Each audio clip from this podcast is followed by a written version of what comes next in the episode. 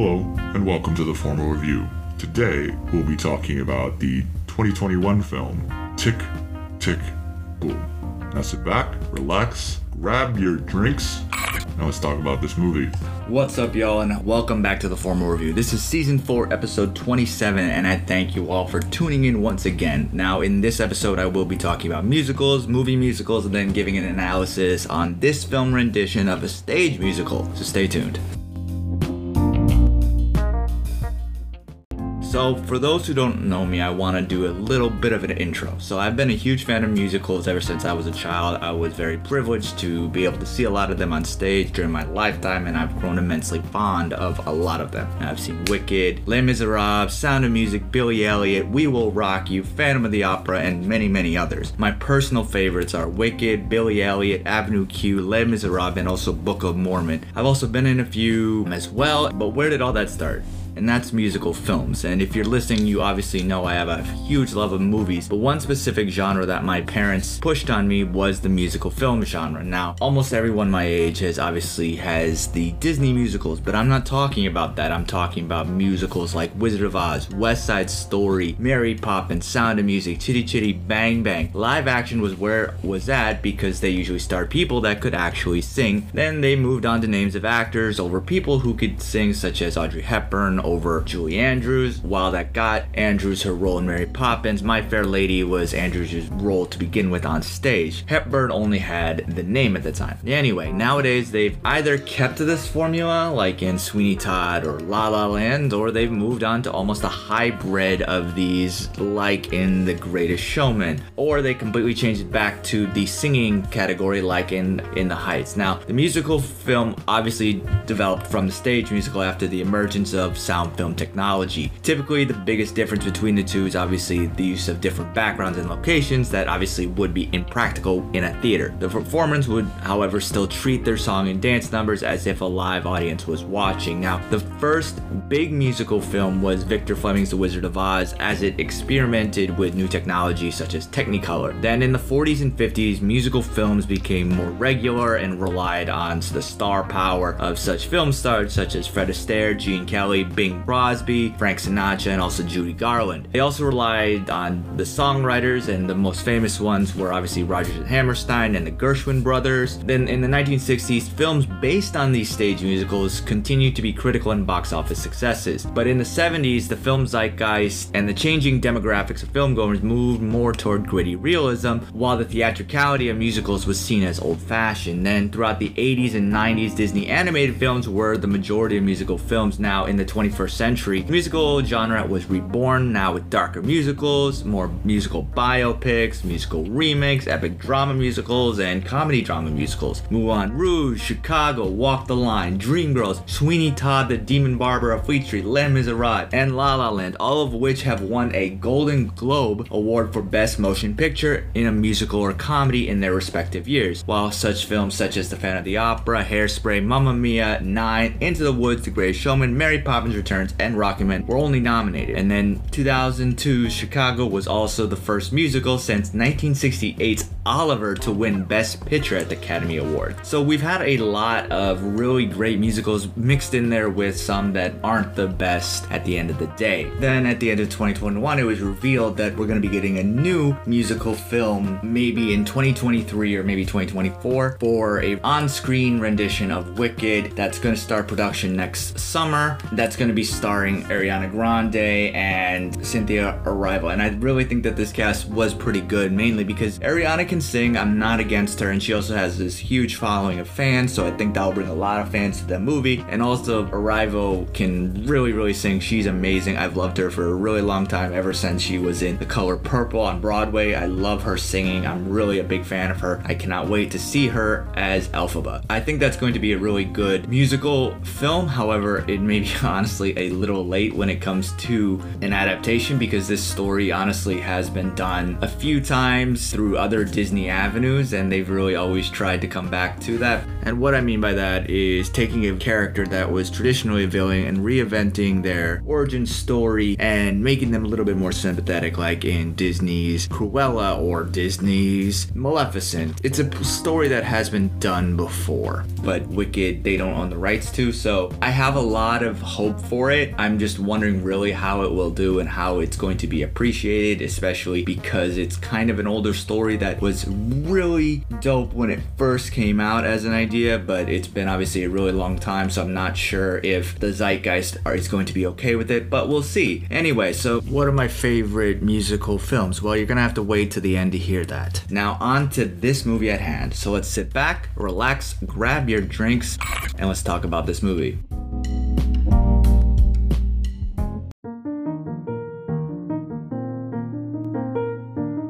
As always, I do want to preface this episode with a slight spoiler warning. I will say this is a autobiographical story. At the end of the day, if you know anything about the guy, you know what happens in this story pretty much. But as I always say, go see the film before you hear what I have to say about it for you fully understand everything. But if you don't care about that, just keep listening. Also, I know I talk about this at the end, but the data shows that most people don't listen to that part, so I want to talk about it here and reiterate the importance of leaving reviews on your favorite subscription services. I do read those because I do want to grow because these episodes are really for all you listeners out there and I want to keep this entertaining. So, what do you want to hear? Do you want to hear games? Do you want to hear more of the 4K stuff? Do you want to hear me talk about a certain movie? If you want to come on and talk to me about something for you want to debate, I'm always open to do stuff like that. So, you can always reach out to me on social media. I always want to grow and improve and Just because something works doesn't mean that it cannot be improved. so if there's something that you want me to improve on, let me know and I will grow as such. Anyway, so Tick Tick Boom is a biographical musical drama film directed by Lin Manuel Miranda and was written by Steve Levenson. It is based on the stage musical of the same name by Jonathan Larson, which in itself was a semi autobiographical story about his writing, about his journey to write a musical to enter the industry. It stars Andrew Garfield, Robin De Jesus, Alexandra Shipp, Joshua Henry, Judith Light, and Vanessa Hudgens. So, for those who don't know, Jonathan David Larson was this American composer, lyricist, and playwright who explored the ideas of multiculturalism, addiction, homophobia in his work, most famously in his musicals Rent and Tick Tick Boom. He unfortunately passed away in 1996 after suffering an aortic dissection, which was believed to be caused by an undiagnosed Marfan syndrome. At the time, unfortunately, the doctors who treated him misdiagnosed it as either the flu or just stress, and then it was realized after the fact that if the aortic dissection had been properly diagnosed and treated with the correct surgical repair, he most likely would have lived. After his passing, he has received three posthumous Tony Awards and a posthumous Pulitzer Prize for drama for his rock musical Rent. Now, the musical rendition of this story was completed in 1991 and it explored themes of self doubt and fear of failure while also pushing many audience members to follow their dreams in spite of all odds. And these were themes that Miranda also brought into his film. Another theme is, is the idea of turning 30 years old. For many people, including myself, turning 30 was or will be for others a moment that feels really crucial in life. At this point, many people are feeling that their lives should be set in stone and really ready to go. And honestly, that's not always the case. Now, if at 30 you already have everything you've wanted, and you're a very lucky person because not a lot of people do. And I'm not one of those people. When I turned 30, I was not where I wanted to be professionally and felt there was so much more that I could have been doing and succeeded doing up to that point, but I didn't. Frankly, turning 30 is this point in life where a lot of people realize that achieving dreams may not be as easily as we once thought it was. It is a time where personal relationships, friends, dreams, and everything in between really starts to become more serious, and there's almost this sense of urgency. And the film and supposedly the stage version, because I have not seen it, demonstrate this moment absolutely fantastically. As the story progresses, the death toll of Larson's friends, afflicted with the AIDS virus, builds in the background, and the viewers basically feel this terror of an era before modern medicine. The story basically shows that everyone is short on time, whether that be time on this earth or really just time with your friends friends. And this is something that I personally have realized over the past few years. Unless you live near every single one of your friends and family members, time is really short with them. We drive to succeed in life and we sometimes put those people on the back burner. Now, life is filled with moments in time, and frankly, as we get older, these moments will become less and less frequent. Death honestly can come at any time, so we need to value those moments in the moment more significantly. For me, I lost somebody a few years ago unexpectedly, and now I'll never see him again. And it's one of those things that, even though it's not the same journey as Larson went through with his friends, I attached myself to this message, and you see the concepts of looking at life and that humans aren't immortal. And these ideas are something that will inevitably affect almost everyone. And this message is what really the character of John goes through in the film. Basically, recognize the value of not just focusing on himself, but also caring for others, and then also pressing through with the challenges of life. And by the end, John and also the audience get this reward from the work's creator going past failure. And it goes back to the idea of you can fail six times, but you need to get up seven and basically create something better than he had previously. And in this digital age that we currently live in, people are struggling even more to be these purple cows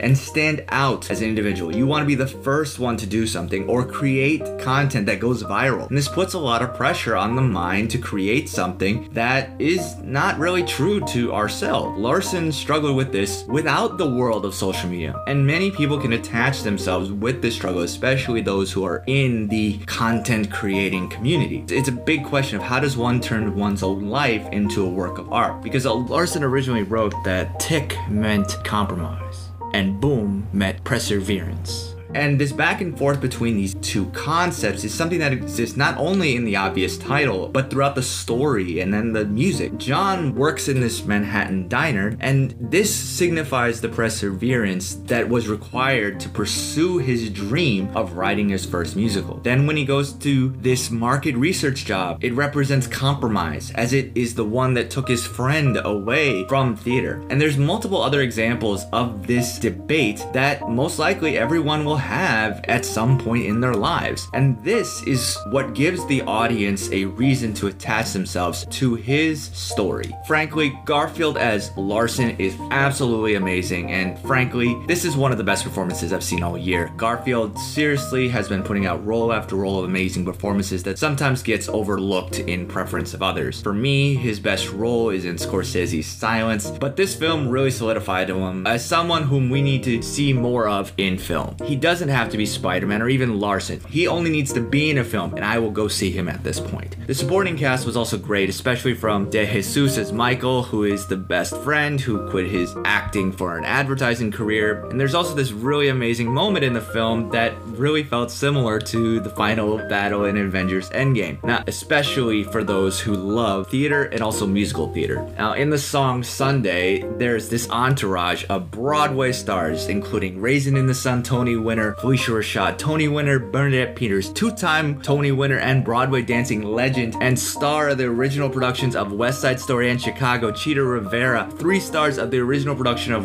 Rent. And these were just the few that I personally love, but there are many more in this moment that really show, honestly, the greatness of it. This being Miranda's first directional attempt is not a bad one. He gives the film a new structural element with cutaways to John performing the musical on stage, and this allows the audience to see the end result while also getting a view into Larson's real life and how it impacted his writing ability. Now, this film honestly is a much more polished film than one would expect from a first time director, but there aren't very many new attempts made by Miranda that really jump off the screen. Having said that, in no way bad, and this is something that he hopefully will become better at as he directs more projects. Now, some say that there's no emotional heart or drive to the songs, but when one really focuses on their meaning to John's life and the themes behind it, it's more than just bits that lay the ground for future work. Having said that, the film doesn't really tap into the message of the film until Michael reveals that he contracted the AIDS virus and has a very limited time left with John. After this, everything really just falls into place. The film could have gone to the theme a little faster because it is the key component that pushes the story along. Luckily, the runtime is short that mostly makes up for this, so it doesn't feel too off-putting. The only thing, obviously, that I would say about that is that the first two thirds of the film feel a little slow, but the final third of the film is extremely compelling and meaningful. So the film really hits with its acting, its story, and the themes, but only does somewhat average when it comes to the details of the film and its direction. So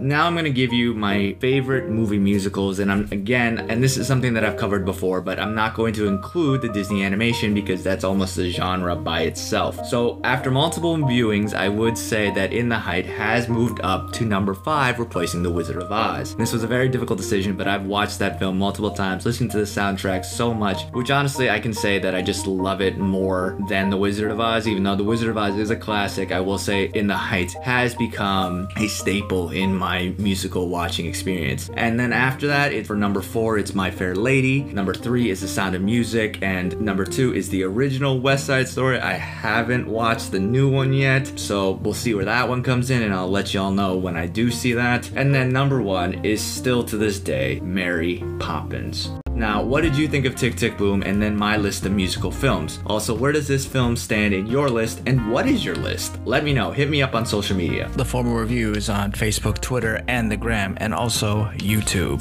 The handle's all the same. It's at the formal review. And for anyone who has supported me on a financial basis, I thank you very much for supporting me in that way. For anyone who wants to support, you can go to anchor.fm forward slash formal review and click support this podcast, and any donation is appreciated. Thank you all again for tuning in. And until next time, wash your hands, get vaccinated, or if not, wear a mask. And I'll see you at the movies. Thanks for tuning in to another episode of the Formal Review. Cheers, and we'll see you next time.